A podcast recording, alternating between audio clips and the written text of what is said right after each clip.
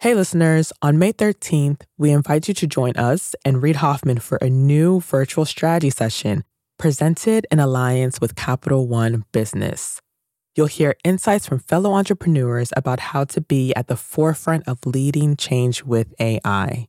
So, go to mastersofscale.com AI strategy right now to register for free. Again, that's mastersofscale.com AI strategy. Looking forward to seeing you there. The impacts of climate change are being so palpably felt. It behooves all of us to figure out how we can do clean energy and do it economically. When I was at the Department of Energy, goodness gracious, batteries were 10x what they cost today. Solar was 10x what it costs today. With more use, more learning, all of those costs come down. We must accelerate our use of non carbon emitting sources as soon as possible. During the pandemic, EVgo doubled in size, and we went truly national. Every new person I get to meet, I ask every single one, How are we so lucky to be able to get you to come to EVgo? And 95 out of 100 have said, Because I want to work someplace that has a mission that matters. It's hustle, it's fast, it's technology, it's innovation. We're helping to solve one of the world's biggest problems. And we're punching much above our weight class in how we're doing that. That's Cathy Zoi, CEO of EVgo, the fastest growing U.S. player in electric vehicle charging stations. With the federal government passing huge new funding to address climate change, EV charging is poised to be a growing part of American society. I'm Bob Safian, former editor of Fast Company, founder of the Flux Group, and host of Masters of Scale Rapid Response. I wanted to talk to Cathy because while the transition to electric cars has gotten a lot of attention, an EV future also requires remaking how we fuel those vehicles, with long-standing gas stations giving way to a new formula. Cathy is at the center of this transformation, working closely with retailers, utilities, ride sharing firms like Uber, and car manufacturers. One of the pioneers of the EPA's Energy Star program for appliances, Cathy has a deep understanding of how government and business can work together to address climate issues. She's launched several energy startups, was founding CEO of Al Gore's climate organization, and oversaw a $30 billion energy investment program for the Obama White House. Cathy took the helm at EVgo in 2017 and led the company to a successful IPO last year. Now all she has to do is convince Americans that filling up the car via plug versus pump is better, cheaper, and simpler than they think, and in the process, accelerate an EV revolution.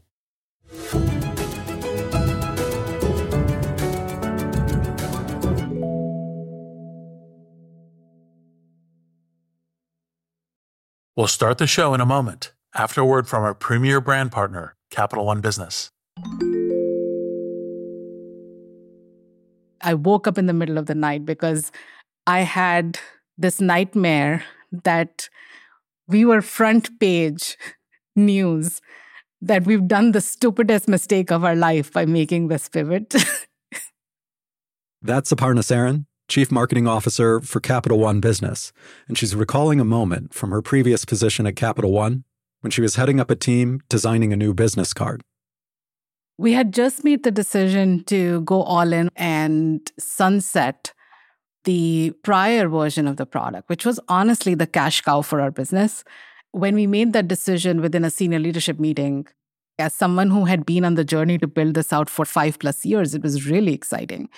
But by the time the weekend hit, I started to feel the responsibility and the pressure. We are taking this big bet on something that I've built Perhaps you've been there. You've made a pivotal decision, and then panic sets in.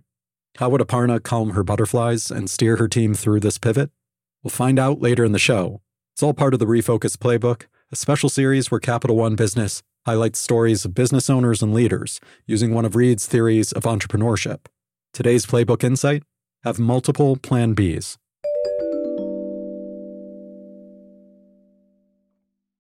I'm Bob Safian. I'm here with Cathy Zoi, the CEO of electric charging network EVgo. Cathy, thanks for joining us. It is my pleasure.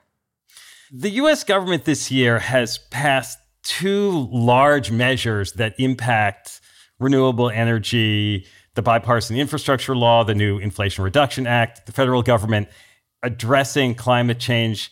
This investment gets a lot of people excited, gets some people angry. Uh, when these measures were passed, how did you react? I've been working on climate change solutions for 30 years. So this is super, super exciting to me. I mean, the biggest source of greenhouse gas emissions now in the United States is from the transportation sector. These particular pieces of legislation will accelerate the transition of the transportation sector to being one that doesn't emit carbon. And so that's really exciting for the whole transportation sector. It's exciting for the US economy. And of course, it's exciting for EVgo because as an infrastructure provider, we're a key ingredient to having that transition happen well. EVgo has now 850 or so charging stations nationally. It's the largest fast charging network in the US, but 850 is still kind of small. I mean, there are 150,000 or more right gas stations in the US. How should we expect the pace of EV charging expansion to go? And what about this legislation might adjust what that trajectory looked like? Yeah, so we're in the early innings of this transformation. Right now, we're in single digit in terms of penetration of EVs on American roads, but that's going to accelerate. What we do at EVgo is we like to build just ahead of demand. We actually get a return on our investment because the EV drivers are using our infrastructure. So if we build too early, then we have idle infrastructure. If we don't build soon enough, then we have frustrated drivers. So what we're doing is we're matching that. What the new pieces of legislation do is they bring all of that forward. They accelerate the pace at which companies like EVgo can deploy our infrastructure and actually get a return on our investment to cover our costs so that we can actually build more. I mean, by the time we have all cars as EVs, you know, maybe that's 2035, 2040, we're going to have hundreds of thousands of fast charging stations and millions of level two charge ports all across the country. So again, early innings, 850 locations, about 2,000 charging stalls is what we have now, but that's going to quickly ramp up in that proverbial hockey stick way. And that ramp up, like, is it hard? Like, does it take a long time to set up a charging station? It takes us somewhere between four and eight weeks to actually build a fast charging station. But from idea to when that station gets energized, right now it takes somewhere between 12 and 18 months. You're like, well, why is that? Well, because we're building on other people's parking lots. The site host that has the parking lot has to be like, okay, yeah, you can build your stations here. The utility has to provide the electric power to those charging stations. And now what we're doing is we're building ultra fast 350 kilowatt, to get geeky for a second, charging stations those almost always require the utility to come along and provide a what's called a service upgrade. Again, that takes some time. We do the construction process and then before we can allow drivers to come and charge on those stations, the utility has to do a final inspection. When the flywheel is well and truly spinning, these should take maybe 6 months, but everybody's just getting their sea legs on how to do this fast. I guess the rules in each place are probably a little different too, regulatory wise. The local government authorities, the same people that approve when you're going to do a home renovation, are the folks that say, yeah, you can build a charging station in this grocery store parking lot. Some of them have a lot of experience and you can do it all electronically.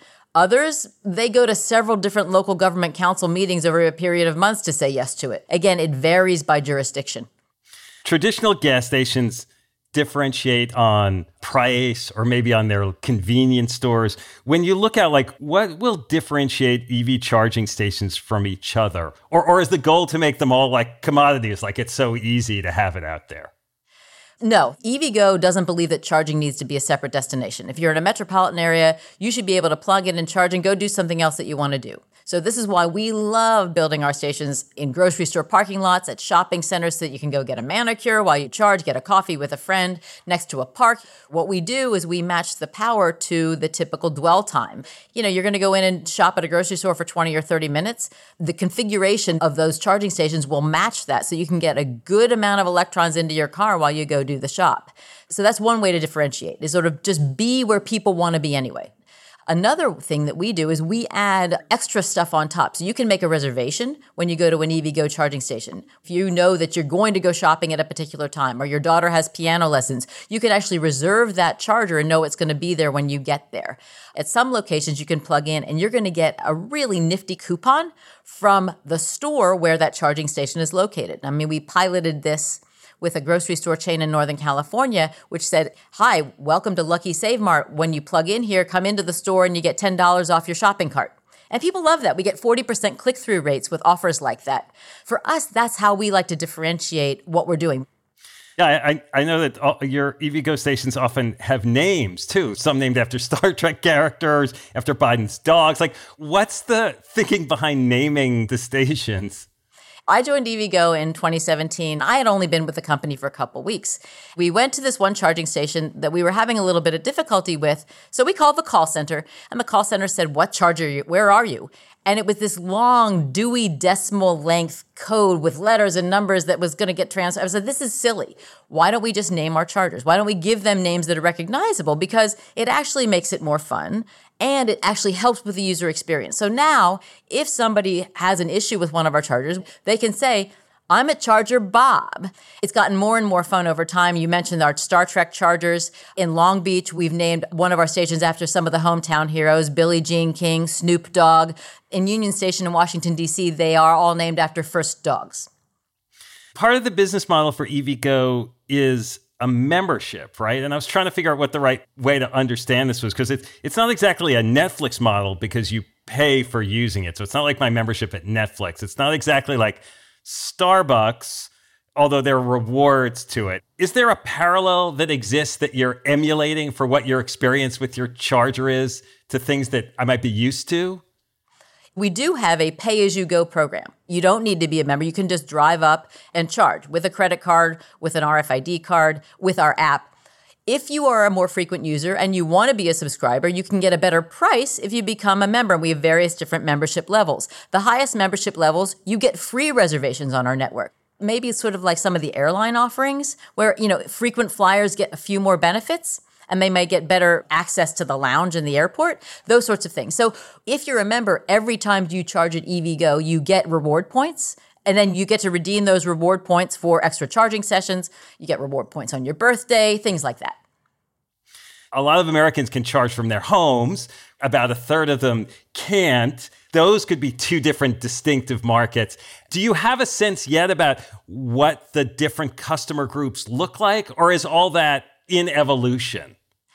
I like to say we're moving toward a market size of one. We want to be able to give you, Bob, exactly what you want based on your driving behavior. So we collect a lot of information about driving patterns. I mean, in the earliest days when I got to EVgo a long time ago, we had one national price.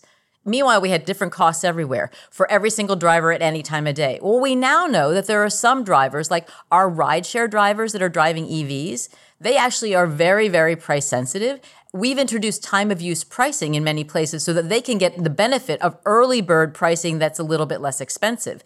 We did that in collaboration in California with the utilities that say we love charging, we love EVs, but we'd love to encourage your use of your network at non peak times. So we worked with them and we introduced pricing that would entice some of those drivers who are more price sensitive to charge at off peak times. Equally, we know some of our other drivers are not price sensitive at all. It's all about is there a charging station that is right near where I want to be? And the variable pricing based on time of day is sort of a reflection of the way the marketplace for electricity works in that location based on what demand is at those times. That's right. That's right. EVgo purchases electricity from our local utilities, and those utilities have cheaper rates at off peak hours and more expensive rates typically at the peak hours to try to elicit some sort of response from their consumers. We're a consumer and we then pass those price signals on to our drivers because, again, it all benefits the integrity of the grid. Is there a point where if you are EVgo and you're buying your energy in bulk in a certain way from those utilities, that it might be cheaper for me to go to EVgo than to plug in at my home? Well, that would be unlikely just because of the cost of our equipment. That would be like, will it ever be cheaper for you to go to Starbucks than to brew your coffee at home? Right? So I'll, let me just tell you again, um, quite frankly, what the costs are. So if you plug in at home into a wall, it might take you, you know, just a regular PowerPoint it'll take you 36 hours to charge your car from zero up to the full battery, maybe, but you'll be paying whatever your residential rate is when that electricity is getting absorbed, right? But there's no extra capital equipment. If you install a higher powered charger at home, we call a level two, That'll cost you somewhere between $1,000 and $5,000, right? And you'll be able to charge overnight, right? But you will have spent 1,000 to $5,000.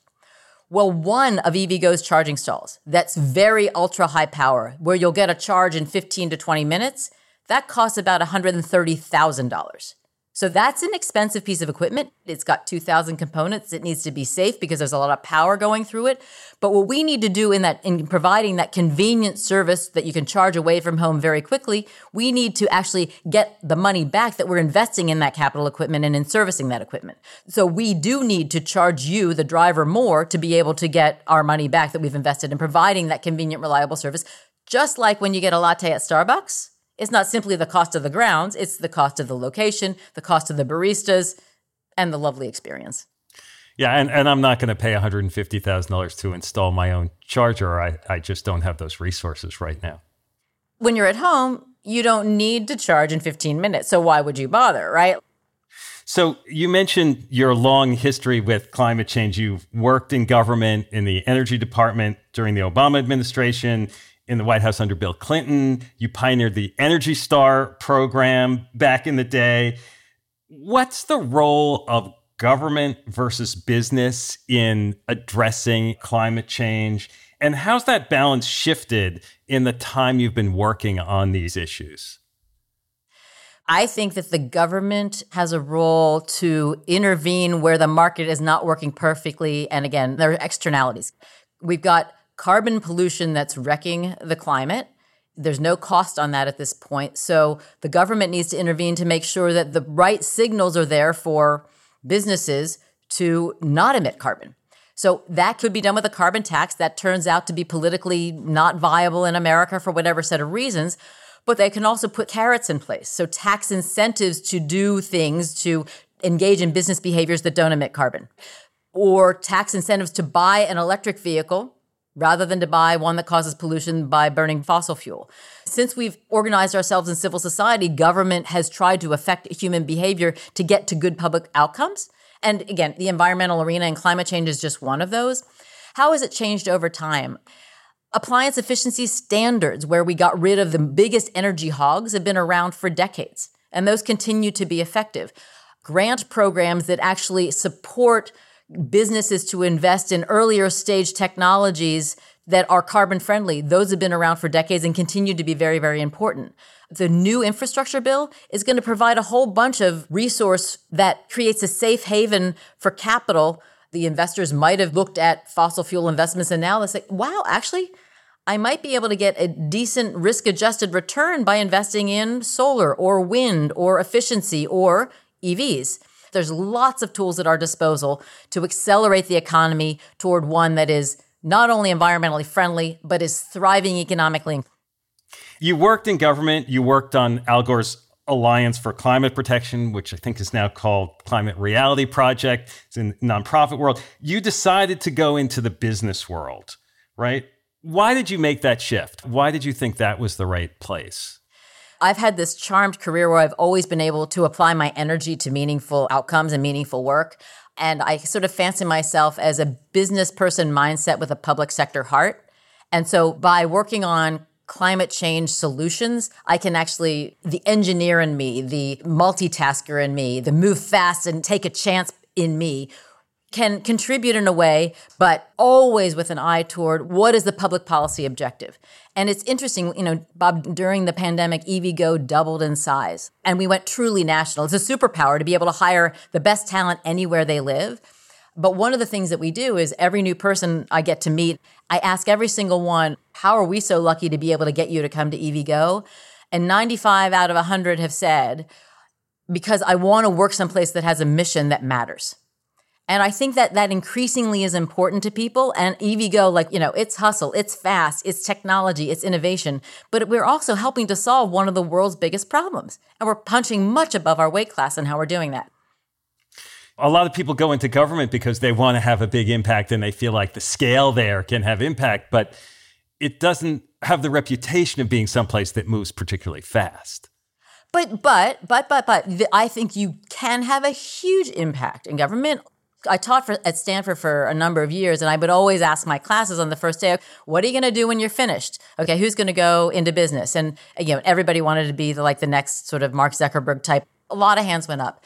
Who's going to go into government service? Almost no hands went up. And I said, "Well, look, one of my jobs during this course is to help change your mind because even if you go into government service for just a few years, it is so fulfilling. It's so meaningful. It's different."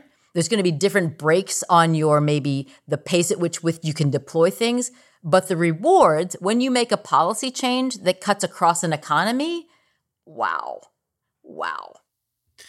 You worked alongside President Biden in the Obama White House. What's it like now when you go back to the White House, when you interact with government as a CEO?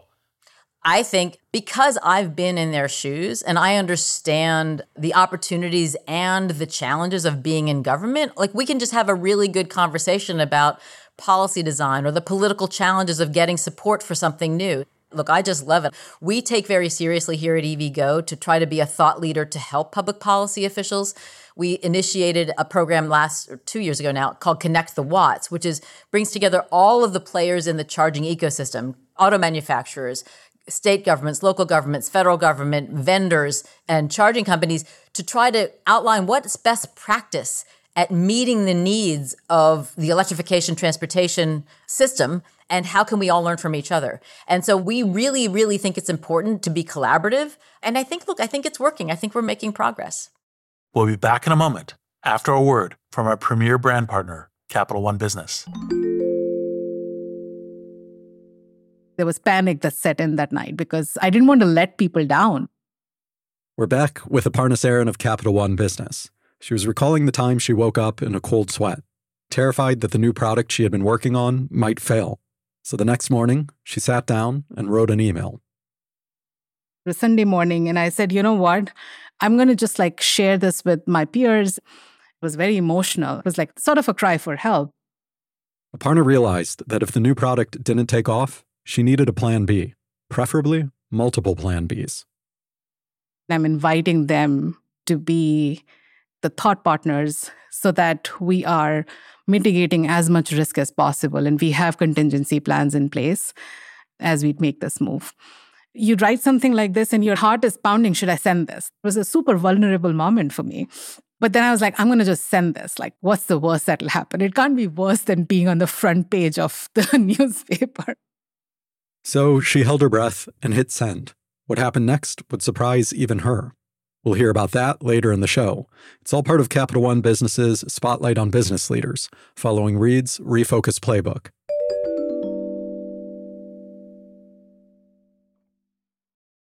Before the break, we heard EVgo CEO Cathy Zoi talk about the massive changes underway in remaking transportation for an EV future. Now, she talks about what people most misunderstand about EV charging and how taking her company public changed her job as CEO. She also shares lessons about the importance of partnerships in scaling a new technology and why competing against Tesla and Elon Musk isn't as fraught as it might seem. Among the other big players in EV charging stations is Tesla. And a lot of people are curious what's it like to compete with Elon Musk? Well, we don't actually compete with Elon. I mean, we're the only charging company that Tesla allowed to put native Tesla connectors onto our charging stations. And that's because Tesla didn't have enough charging infrastructure to service its network because they were so successful at selling EVs. So Tesla's got a closed network at this point, only charges Teslas. We charge everybody and we need more charging infrastructure writ large. So, frankly, we like having more players in the market. We have, again, I think about 15% of our traffic in Phoenix, for example, is Tesla drivers. So, we're happy to be helpful there and happy to obviously earn the money that comes from Tesla drivers charging on EVgo. What do people most misunderstand about the transition to, to EV charging? What are the things that you feel like people miss? I think that there's so much education that needs to happen each individual EV has almost like a fingerprint, a thumbprint that's unique to its model type that is the maximum power with which that car can charge and what's the rate at which it charges over the charging session. So that's called the charge curve. Now, the typical old EV like the old Bolts, the maximum power that it could take a charge was about 50 kilowatts. and it could only take 50 kilowatts for a few minutes. So even if that bolt would drive up to one of our ultra fast 350 kilowatt chargers, it could still only take 50 kilowatts. So sometimes we would get the drivers saying, Your charger's not working because my bolt's only getting 50 kilowatts. Like, that's about the car, not about the charger.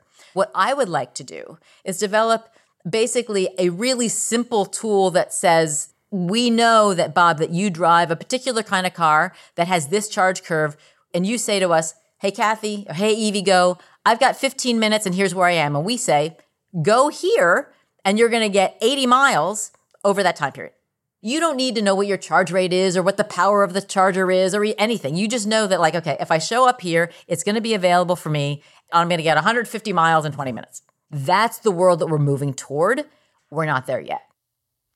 And the idea that at some point all of the vehicles will be standardized in some way, maybe, but it, it's not likely.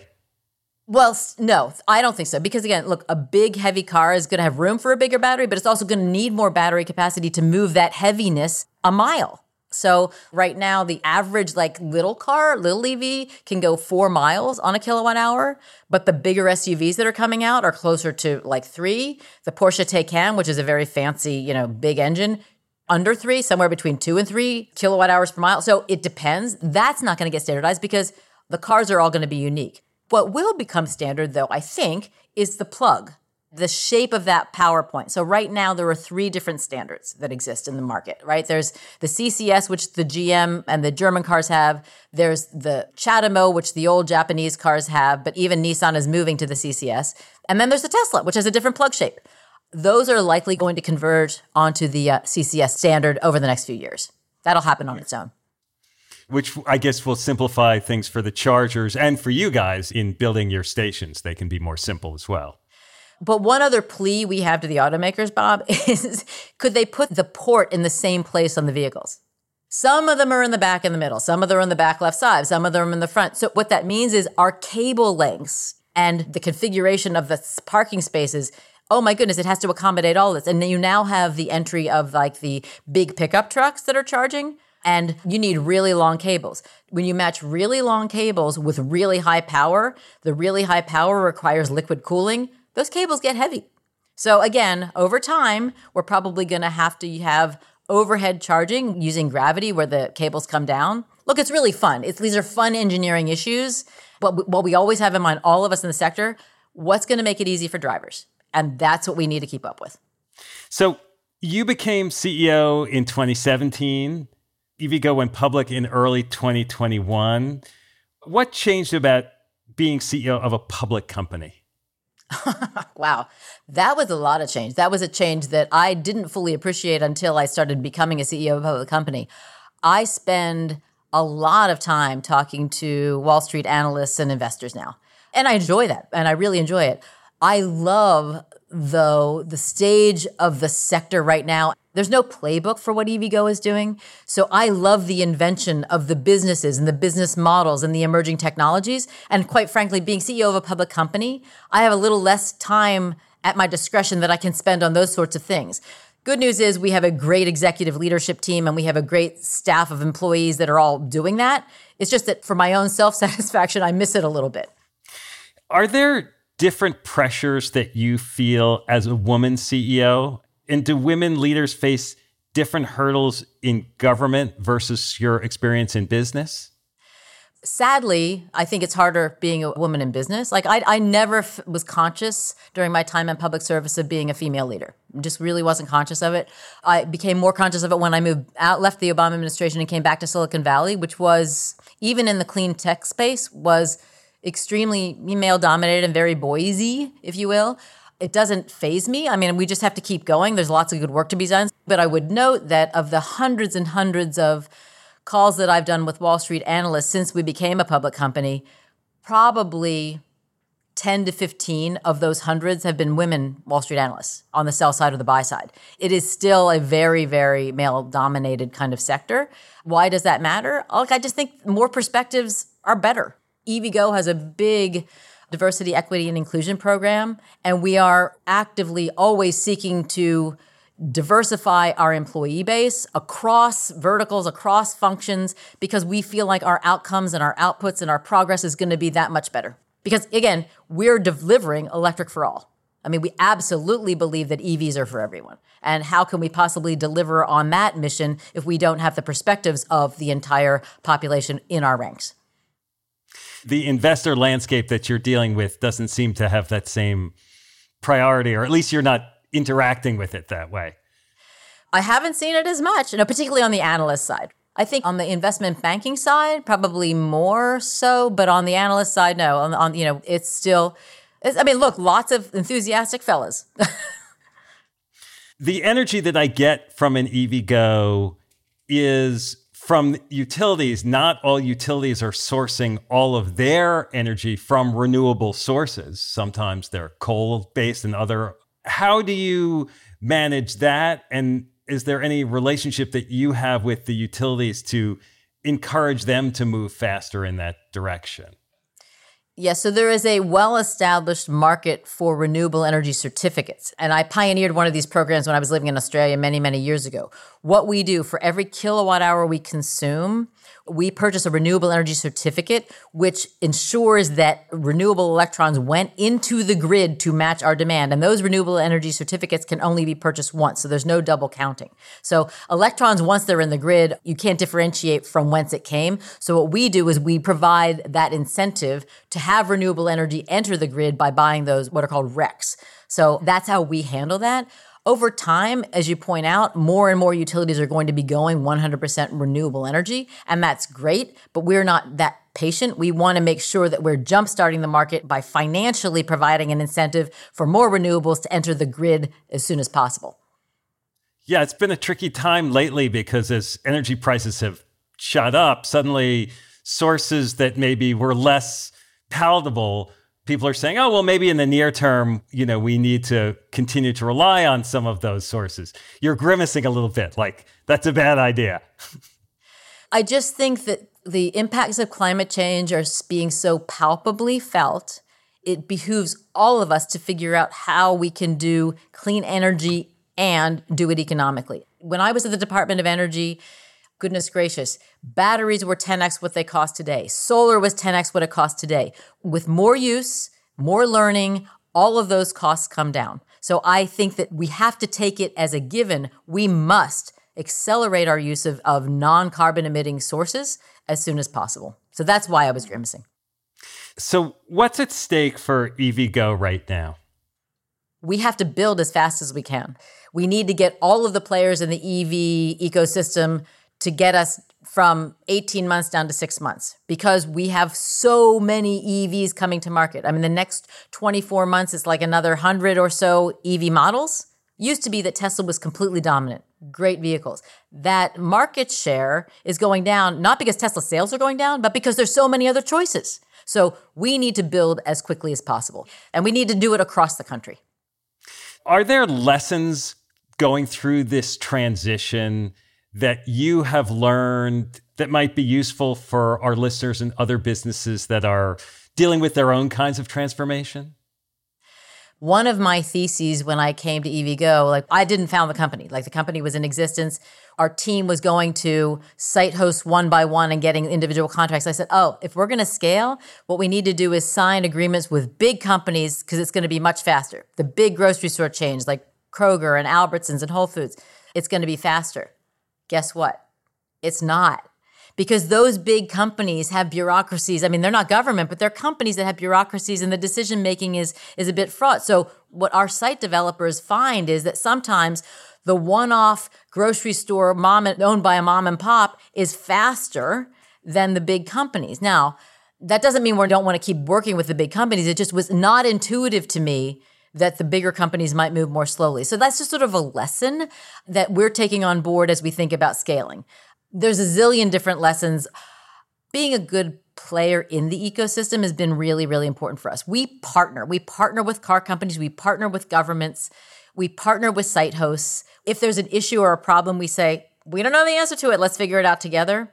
I would advise my colleagues that are trying to scale to put the bravado off to the side and just say, look, let's roll up our sleeves and get this done together because it's too important. So philosophically, that's something that we bring to the party, I think. Oh, it's it's fascinating that sort of that the smaller players sometimes are easier to work with and you can work with more of them more quickly than the big ones. I guess you have to find partners who have the same mindset as you do about the urgency of the situation you're in. If you're a student of organizational behavior in institutions, the middle managers have to be empowered to say, yep, let's go. And that's a really unusual large organization that truly has that empowerment right? And again, I'm talking about the new tech companies too. They are no different from the old guard. Like once a company becomes big, it's like, oh, oh, how much autonomy do I have in saying yes to something? All of the business books I've read over my whole career, it's sort of like there are companies, they hold up companies that allow that autonomy, but it's very, very difficult in practice to maintain the financial discipline and the rigor and allow total autonomy in the early years when we were inventing, when I was inventing Energy Star, like, and that started with personal computers. That's the first piece of Energy Star equipment. And we were working really closely with Intel. And Intel was inventing a super energy efficient chip, you know, and they were really excited about it. In fact, in these early days, they etched an Energy Star logo onto that little tiny chip and they were so much fun to work with. And they were already a pretty successful company. This is probably the late 80s. And I said, wow, you know, what is your guys' organizational structure? It's like, oh, we change it so frequently, we never even write it down. And I remember that being so like, wow, I'm going to aspire to do that, to run a company that way. Well, now that I'm running a company and we're only 300 people, there's no way we could function if we didn't have an organizational structure of some sort. So it's just the practical reality of decision making is, you know, we want it to be faster, but we also want it to be disciplined. And I think some of these large companies that are, their core business is not EV charging, their core business is providing groceries. It's not necessarily the person with the power base that can say, yeah, let's go build charging station. Mm. And as you think about EVgo's future, because you want to scale to be much bigger, how do you help maintain that flexibility? The idea that the structure doesn't get in the way as you grow of being able to move fast. The innovations that we've tried to do is come up with standard templates so that every time we go back to one of our grocery store partners, it's not a brand new thing. It's like, this is just like we did here, here, here, and here. So getting to yes easier, we make it as easy for them as possible. The utilities are, are the long pole in the tent right now in terms of timing for getting a station live. We often provide the engineering design off of our nickel and say, look, this is consistent with what you wanted, but here we go. We come to them with our build plans 18 to 24 months out and say, we've looked at your grid. And so here's where we'd like to build. Does this work for you? So what we try to do is help them help us. And that's proving to be quite effective. Well, Cathy, this has been great. And I want to thank you for sharing and taking the time to be with us. Well, thank you for the opportunity, Bob. It's a great show. I love it. And now, a final word from our brand partner, Capital One Business. Throughout the day, text messages and emails kept pouring in. Whatever you need, just let us know.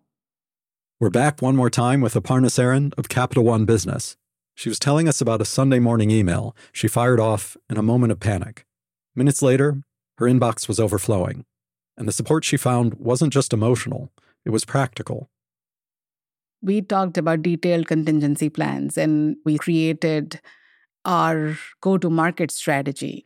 Before we are in full rollout mode, we had stage gates so that we could test and quickly learn and iterate. And within a matter of like six months, as we were rolling things out channel by channel, those stage gates would allow us to pivot if we saw something that we didn't like.